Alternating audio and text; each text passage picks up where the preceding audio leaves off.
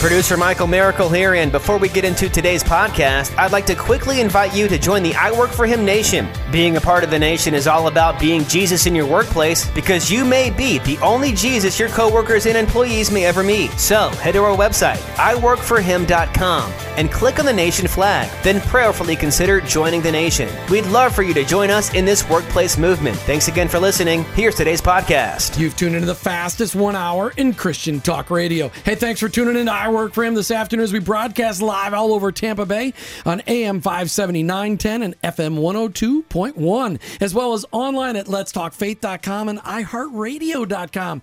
You can't miss us if you want to listen. And also, you, there are all kinds of ways to listen to the podcast out there in iTunes, Google Play Music, and Stitcher, as well as Martha. You added us on another platform, Faith, Faith Play. Play. Faith Play. That's a new one.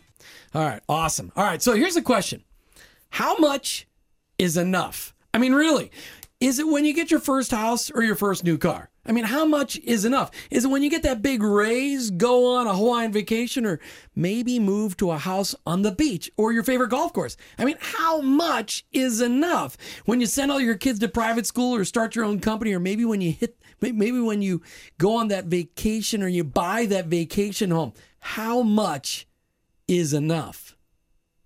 Today, you're going to find out. Today, you're going to hear from Karen Guess. She's the daughter of world renowned financial advisor Ron Blue. And you're going to find out how much is enough because she wrote the book about it. It's called Never Enough Three Key Ways, Three Keys to Financial Contentment. Karen Guess, welcome to I Work for Him. Thank you. It's so good to be here. It's a lot of fun. We've had a lot of fun getting to know each other the last several hours, and it has been just refreshing.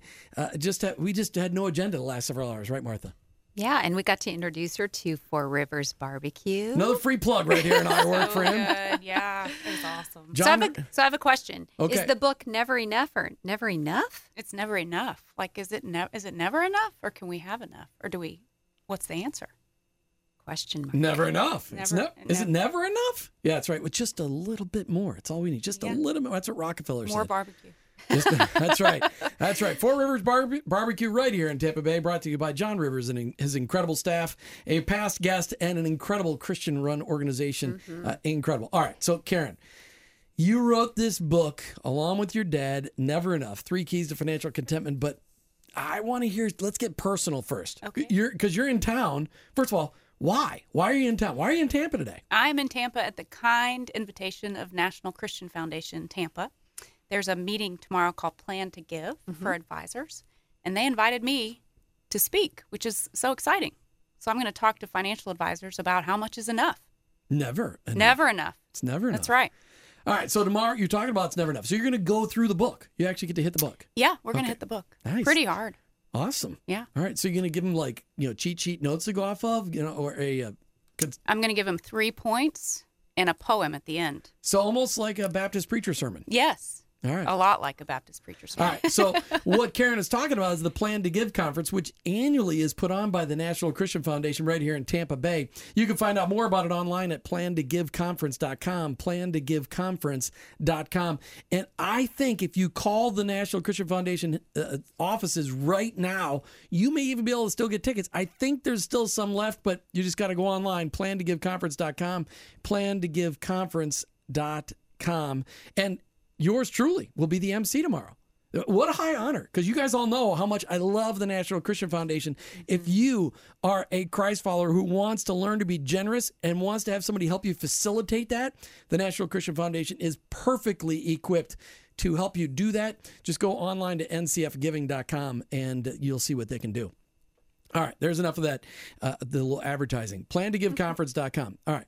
Karen, you grew up in, like I said, a storied household. I mean, Ron Blue in Christendom, certainly among financial planners and people that understand the biblical principles of finance and money, everybody knows about Ron Blue. They don't necessarily know Ron Blue, but they at least heard that name, or they think it's really cool because you know he's got a color in his name He does. you have i mean but the whole your whole lifetime your dad has been uh, exploring and understanding what's the bible really say about all this stuff so i mean over dinner did he quiz you or i mean what what, what was life like growing up in that household because you're not the you didn't end up a financial planner No, not at all. See, so I'm one of five children. I'm the middle. I'm the third daughter. Oh, I you're have- that middle I child. I am. Everything about it is true. So, but, but that's not the topic for today. That's not- no, birth That's order. a That's Tuesday another day. topic. That's right. so uh, my dad, he did speak and write a lot when I was growing up, and he had an entire class of examples that he called Karenisms, that were all the things that I had done wrong with my money, and so none of my siblings got to have that same honor, but it was pretty precious because he named a whole segment of his best examples after me. So I probably wasn't the easiest person to raise around money. In fact, they put us on a budget. Um, I was nine when my I was to say three and a half. You're on a budget. Yeah, yeah. No, I was nine when they decided the envelope system was for everybody in our house. So we, we all got envelopes. Um, mine, I had five envelopes. You know the things you would think of: giving, saving, spending. They had Aspire clothes, gifts for friends. But I had emotional, like total breakdown, about four months into the whole thing, because At nine, yeah, you had an emotional because breakdown. there was too much structure. I couldn't take it. So I they were very kind. They sat me down and we added a sixth envelope and it was the flit envelope and I could do whatever I wanted to with it. It was money that didn't have any assignment at all. And that solved my problem. And to this day, I You have a call it the flit wha- on- the flit? Flit. Like flit your money away. Do it. that must be a southern term. Flit. Okay, Hey, that's good. That's so It worked. I learned a lot of grace because they really were. My parents were super intentional, and we talked about money, and I got to travel with my dad all over, and that was awesome.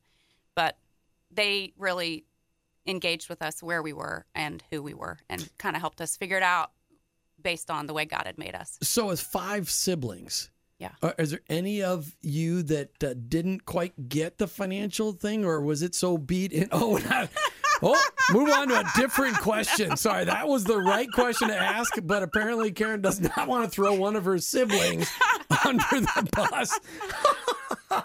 wow, we said this would be a free flowing conversation. Martha, No, rescue me here. everybody would you? does great. of course, they're perfect. Lying on the air. I think children are always perfect, right? Mm. right. So did I? I have this question though. I'll rescue you. Somebody here. Did, rescue Did me, all of your siblings get a flit em- envelope, or did No. they not need it? No, they didn't need it. No, Okay. really. I, I think, yes, I would say that's what I learned about money is that it is, there are principles, and this is in the book, but it is not formulaic. And as we seek to kind of figure out how we wrestle with money issues, because money issues are heart issues, mm-hmm. each of our hearts are different. God made us each different. So our money issues will bring up things about ourselves that we get to deal with before the Lord in, in relationship. And I think my parents were really good about passing on principles without making it be a formula that we felt like we couldn't attain or mm. had to live within. So Well, and, and, and as you know, you have three children, but growing up among five, all five of you are different. super different. Yeah. And so you receive that instruction just a little bit differently. I mean, Yeah. it's it's interesting. So as you saw the principles applied, ev all five of you applied them somewhat differently. Exactly. That's the, where we'll leave that, I yeah. guess. Yeah. In fact, one year my sister, who's an elementary school teacher, rewrote my dad's first book as a Dr. Seuss uh, rhyme, No. illustrated and everything. Yeah. Did it ever get published? Way better than this book. Did it ever get published? yeah. No. It was masterpiece though. I, Wh- where is it? I don't know. It's lost to Family history. heirloom No. somewhere. Yeah, but it really was amazing. So you never know how it's going to play out. That we got to dig I up. know. I really do need to find it. She, yeah, she's That- We've she teaches about it. special needs fourth graders, so you can imagine she's pretty quick on her toes. Oh, I love it. Man. Oh, okay. All right. Well, all right. So, what was the bit, you know, as you you were going back and helping your dad compile a lot of his thoughts and put it in this book. Never enough. Three keys to financial contentment. Hey, you can get a copy. We're going to give away some copies of this book after the mm-hmm. bottom of the half hour. Never enough. Ron Blue with Karen Guess. What was when you were moving out of the household and going off to Wake Forest? What was the number one thing that you retained more than anything else about growing up in you know financial guru world? well, you know, honestly, it was the thing that he said more than anything else, which was that God owns it all. And I think in every season of life that gets to work itself out differently. Uh, but I, if that mantra was permanent in our house, and my parents lived that out, and I think they planted that in each of us that our money is God's money.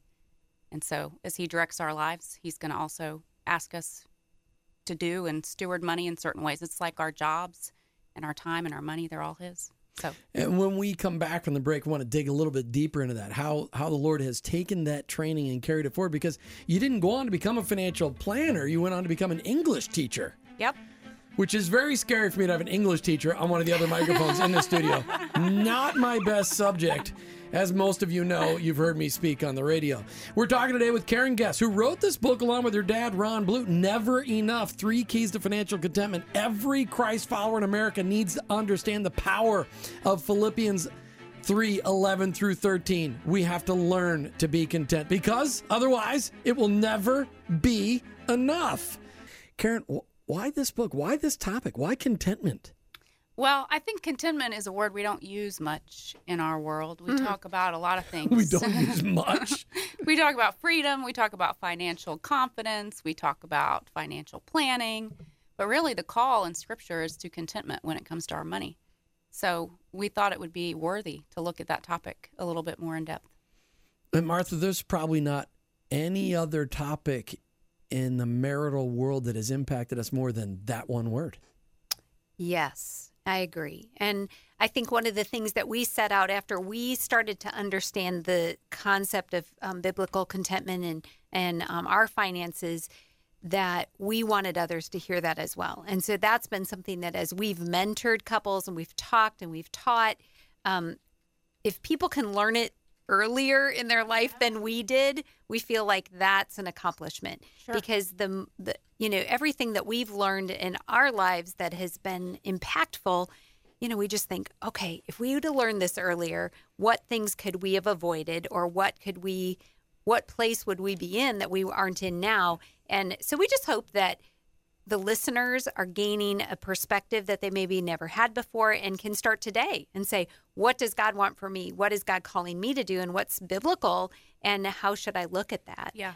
Yeah. I think it's an interesting thing because I, we have that verse, I can do all things through Christ who strengthens me. And it's on lots of t shirts and mm-hmm. It was it's written a all over Tim Tebow's face. rallying Right. cry for so much. But if you read it in context, that verse specifically applies to learning to be content and doing it in God's strength. Mm-hmm. Because it's not uh, it's not something you just kind of can flip a switch on. It's a process. Yes. Yeah, it's a learning process. Yeah. I mean, and that's what Paul said. I have learned to be content, whatever my circumstances are. Okay. I, again, growing up under the tutelage, direct tutelage and disciplinary hand of Ron Blue, which, you know, I was thinking while we were having lunch today, nobody knows anything about your mom. Oh, but she is not a small force in the Well, world. she couldn't be because No. behind every great man of God, there's always an incredible woman of God. So your mom must be an incredible woman of faith. She is. Yes, she's awesome. Judy Blue, you don't mess with Judy Blue. She's awesome. she's has more vision, more energy, more direction, more insight. She's. I had dinner with her last night. Yeah, she's a great woman. That's Oh, great. so you live near her. Yeah. Okay. Yeah, Very do. cool. Wow. Uh, Yeah. I mean, that's what I, I, I always see that. I have seen that pattern. You know, guys, a lot of times it's the guy in the spotlight, but there's never a man in the spotlight that is really worthy of the spotlight without an incredible woman of God behind him. So Yeah. your, your mom must be incredible. She should be writing the book. She should write yeah, the book. of, yeah, yeah, yeah. What's it like to live with Ron? Because they've been married Oh. 50 plus years, right? They have. Yeah, they sure have. Yeah, they work hard. They they're they're both fiery and they fire it out and they make it happen. They're two of the most generous people I know. Uh, and he and he talks about that and, Yeah. and and the book is full of examples of generosity and and real and I love the fact that you guys are teamed up with Journey of Generosity and Generous Giving and National Christian Fund these are organizations Kingdom Advisors well, let's talk about it I mean your role you're a content writer you're a content controller you control content you just got a content person vault, yeah. you're default for Kingdom Advisors for the Ron Blue Institute I mean you're you're writing and looking at content all the time I am. Yeah, it's a gift to be able to do it. And I'm just, and, and it is a gift, and I'm so glad it's you. So when you look at the organization, I mean, I love Kingdom Advisors. That was your dad's idea, right?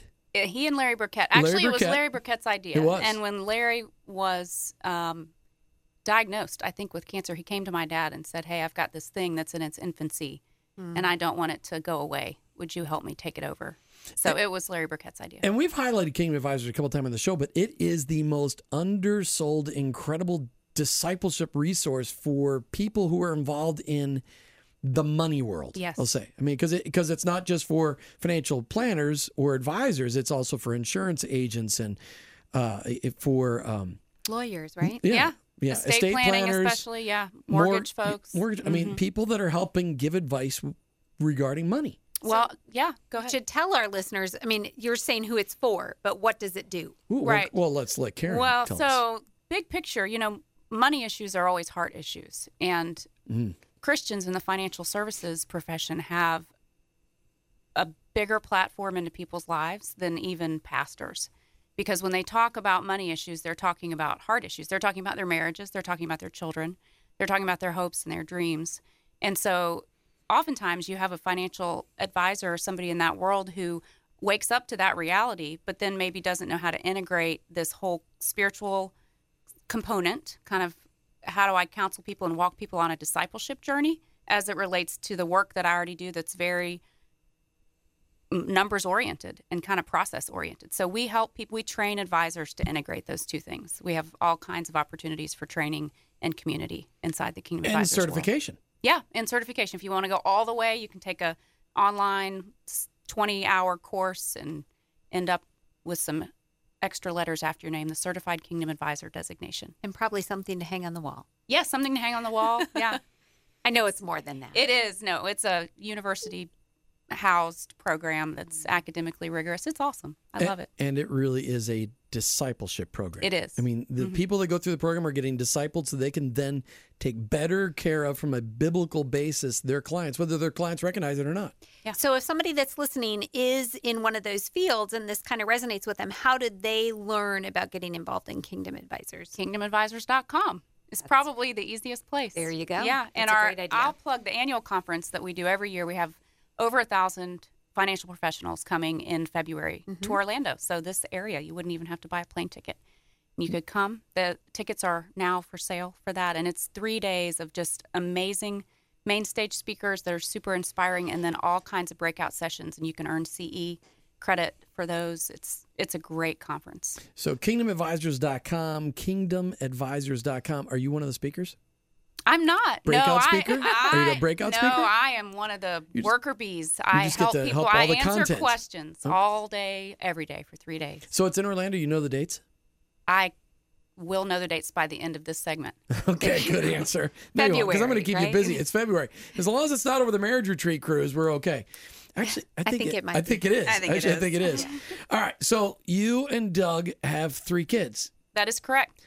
You're a blended family. That is also correct. Talk about how the Lord took all the things you learned under your mom and dad about how to handle money and how that carried you through your divorce and into your new marriage. Sure. Well, divorce is complicated. We said this It's at rough. lunch today. It is very hard. It's not God's best. It's not his design. So, going through a divorce, I was young. I think I was 27 and was teaching school. So, I had a job, but suddenly being a single mom is intimidating. And I was, I'm not, I am not a numbers person. I really was the flit envelope girl. So I got pretty anxious pretty quickly that I was going to mess up my money. And I remember sitting down with my dad at lunch one day, and he literally walked me through the five principles that are one section of this book. You know, are you spending less than you earn? Are you avoiding debt? Are you giving? Are you setting goals? Are you saving money? And the answer, if all the answer to those things are yes, then you're you're in good shape. You're okay. And obviously, there's planning and there's constructs around those things. But I think what was the gift to me in that season was just being able to take a deep breath and realize that biblical financial wisdom is sometimes hard to execute on, but it is not hard to understand. It is very simple. And so I didn't, I didn't need to be stressed out about um, knowing kind of the big, complicated picture about money. I could just do the next right thing according to those five principles, and I, I would be okay. And then as I moved into a season of dating and then remarriage, I married a man who actually happens to be in the financial, he's an accountant. So he doesn't work with clients, but he's very adept at numbers. And having gone through that season and getting my feet underneath me and kind of getting my own personal convictions around how I did my money with the Lord was very helpful in terms of the way that we interacted um, in our marriage and learned how to talk about money.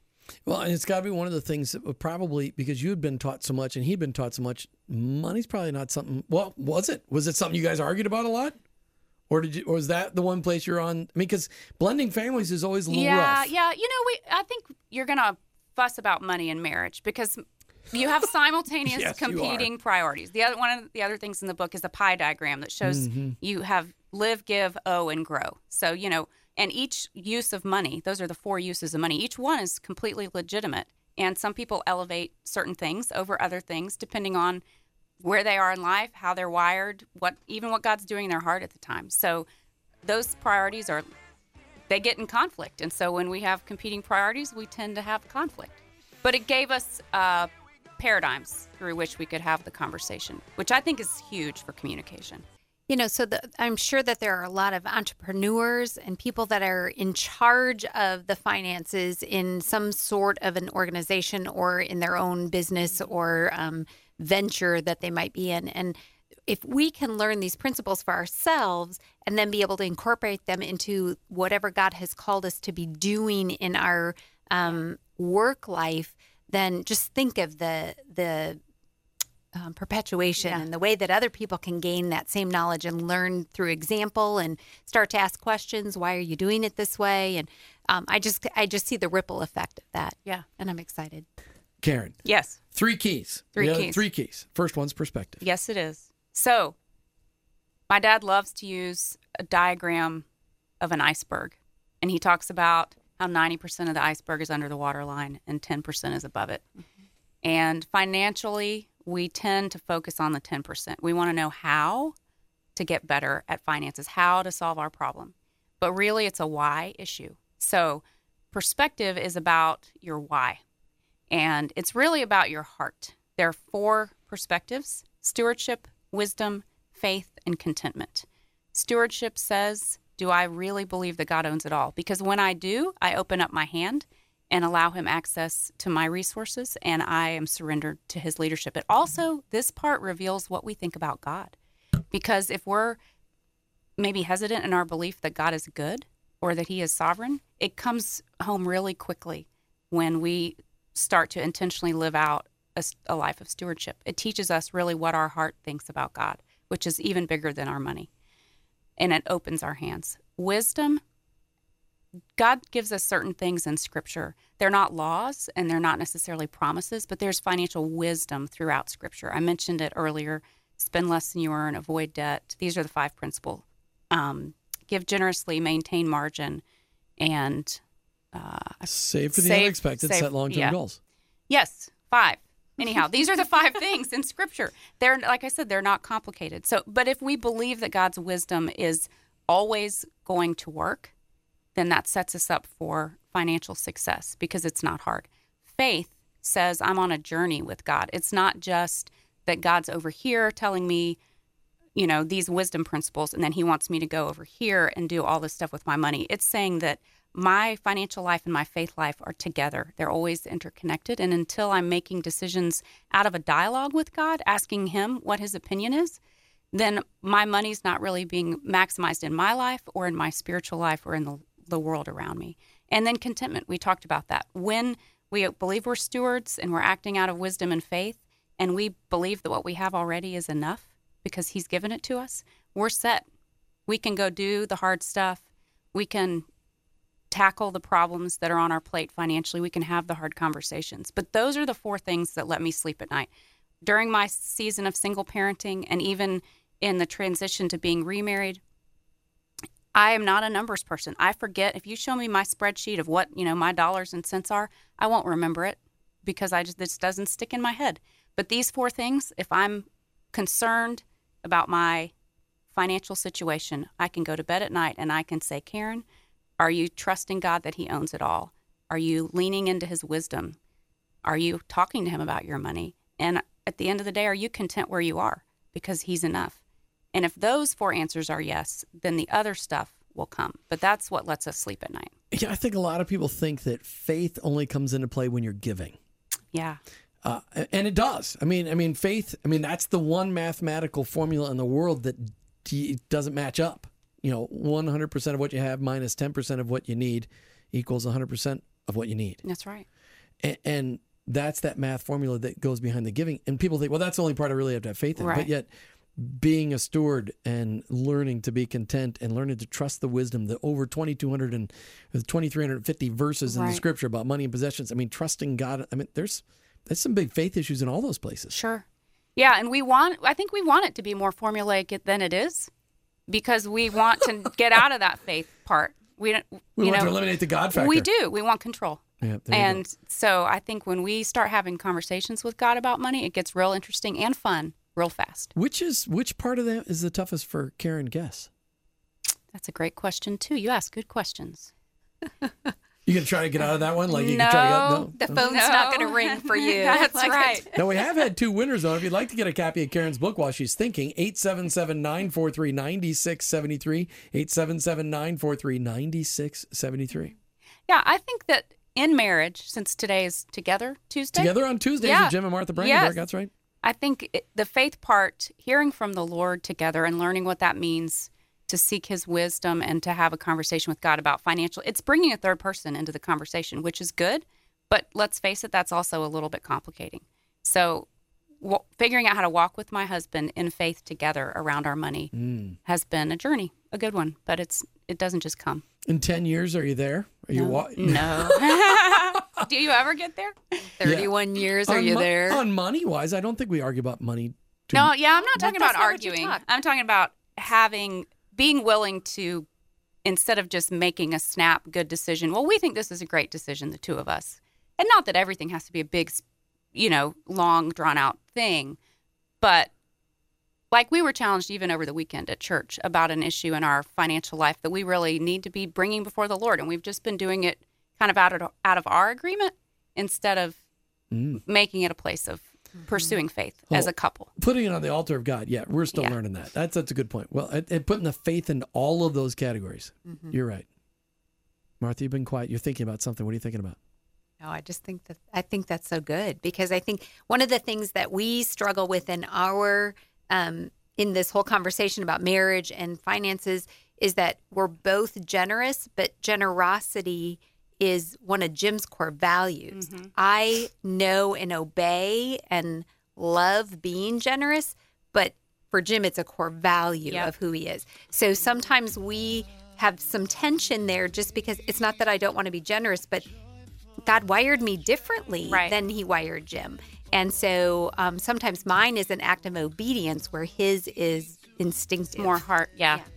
Yeah. And, and but that the good news is that puts that helps us think through things more clearly And as a couple. pray yeah, more Yeah, because fervently. That's right. That's right. Yeah. All right. Well, you're listening to I Work for Him with your host, Jim and Martha Brangenberg, as we talk with Karen Guess about her latest book, Never Enough Three Keys to Financial Contentment. She's speaking tomorrow at the Plan to Give conference. Check it out online at plantogiveconference.com. She was, she's an offspring of a super expert, Ron Blue. Ron and Judy Blue. We now know Ron Blue's wife's name, Judy, and she should write a book about growing growing old with Ron Blue.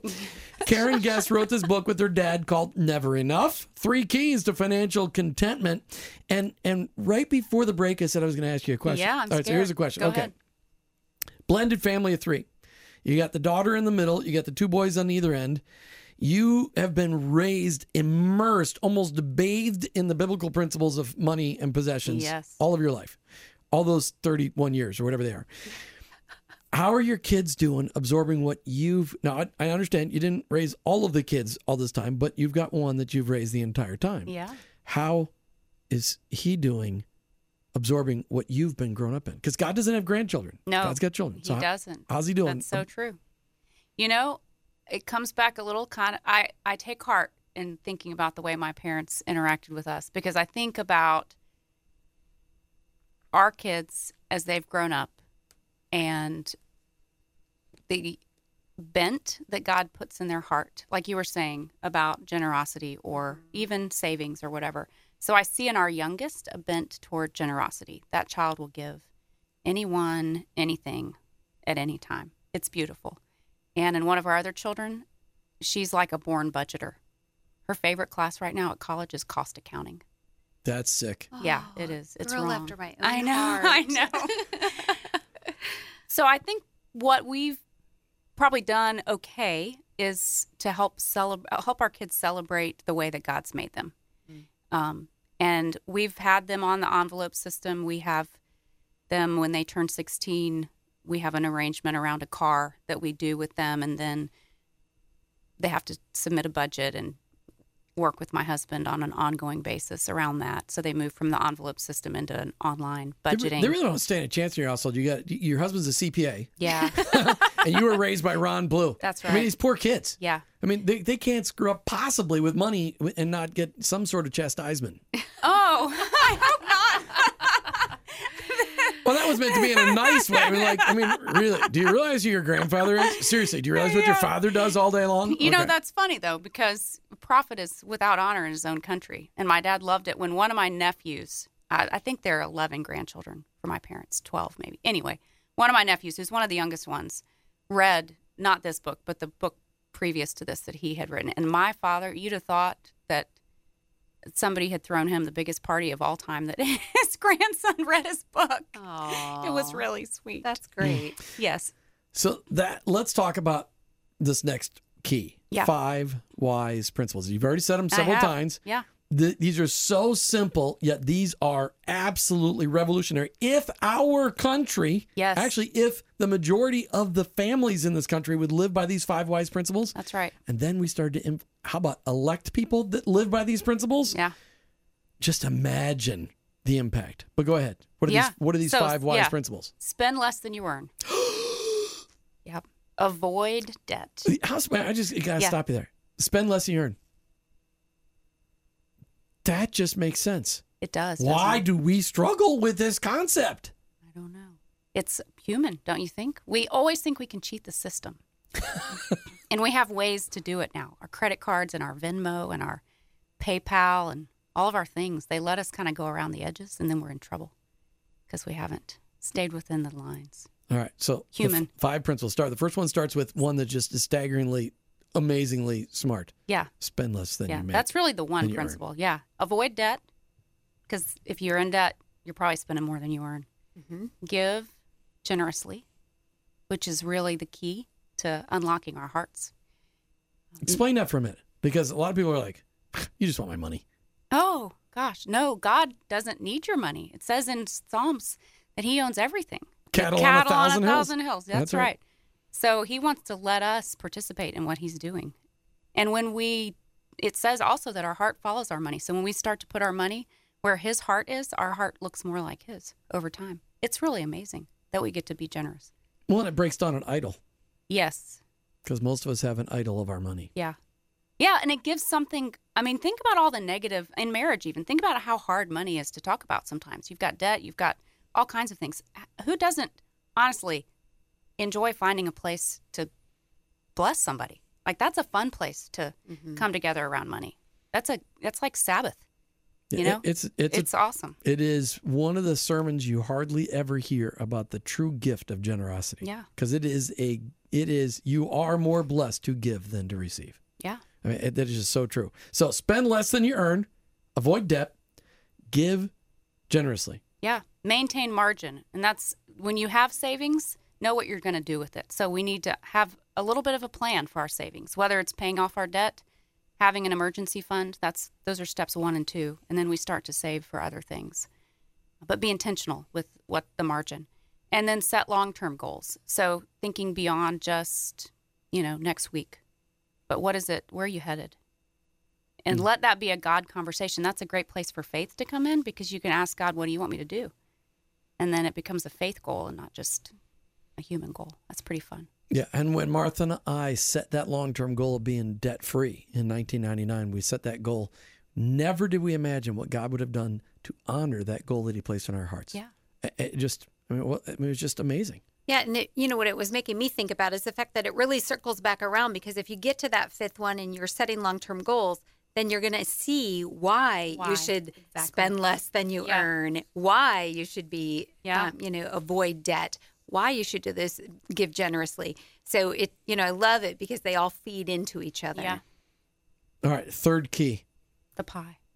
We love pie. I- I, grew up in Minnesota, so we really love pie. I really love pie. The pie diagram is just a simple pie chart. It's a shows the five uses of money, and we call it live, give, owe, grow. And y'all think I can't count. live is what we spend on our living, obviously. Give is what we give. Two O categories: we can owe debt and we can owe taxes, and then grow is savings. And when you actually look at your money and the way that your cash flow goes out of your house and at the percentages inside of a pie diagram, it's shocking and it's revealing. But it shows us that our money, we like to think our money is linear. We like to think we can solve our money and then go do our life. But the fact is, that your money is always a part of your life and it's a circle. Every decision affects every other decision. So mm-hmm. when you put your money inside of a pie, it makes you realize what you're doing with it. It shows you that each of the uses of money is legitimate. Like it may be a season in your life when you're heavy duty paying down debt. It may be a season in your life when you've got, you know, a live you've got a parent that just moved in with you. So you're spending extra in your live category. Life and money are always connected and having it in the pie and understanding that God God's word speaks to each of those wedges. He has specific stuff that he says to us about each wedge of the pie. We unpack that in the book. So it helps us to just make better decisions when we have it in context and not just try to make individual decisions. And I love the fact that give is first. Yeah. Because if it's not first, there will be very little left to give. That's right. So, you and Doug, Yeah. 10 years married, mm-hmm. three kids, Yep. all teenagers and 20 year olds. Which one of these keys is the biggest struggle for you? Which one of these pieces is the piece that you're working on right now? Of the three, Yeah, three. Or, or even a piece of the three. Well, we've been using the pie a lot lately because we've got, he just changed jobs. We've got some real estate stuff that's shifted in our lives. I'm looking at going back to school. So we've had to take a really big picture view of where are we spending our money hmm. and what kind of margin do we really have and what kind of goals are we going to prioritize. And, and so the pie has helped us figure out where, how we're going to head where we want to go. So we've, we really have spent a ton of time in the pie in the last three months. Jim would like to spend a lot of time in the pie. Yes, I would. we had key lime pie last night. That's right. So let me just ask this question. I should have we should have spent more time on this one, but uh, you were a single mom. Yeah. How t- talk to the single moms out there because we have a lot of single moms that listen to the show about how faithful God is when faith comes into into this part of your world. Yeah. Wow. Um, I, I, mean, it's amazing when there's a thin line between what you feel like is survival and failure.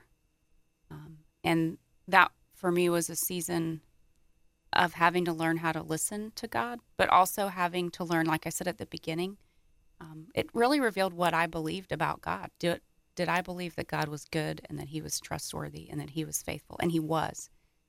But getting, it's a season of getting real, and getting real around those questions is valuable, and, and He'll show up. And you can get lots more of Karen's story from this brand new book, Never Enough Three Keys to Financial Contentment. Where can they find a copy of this online? They can go to Amazon, they can go to Lifeway, they can go to BroadmanandHolman.com, So they can get it they can anywhere. go to BarnesandNoble.com. Yeah. Mm. Well, we'd rather them not go there, but okay. Oh. Karen Guess, okay. Karen Guess, thank you so much for being on I Work for Him today. Thank you. It was a pleasure. Thanks for lunch. Yeah, thank you Thank for the lunch. barbecue. That's right. Yeah. All right. You've been listening to I Work for Him together on Tuesdays with Jim and Martha Brangenberg as we tackled your money and financial issues related to your marriage. Just remember this one thing I work for him.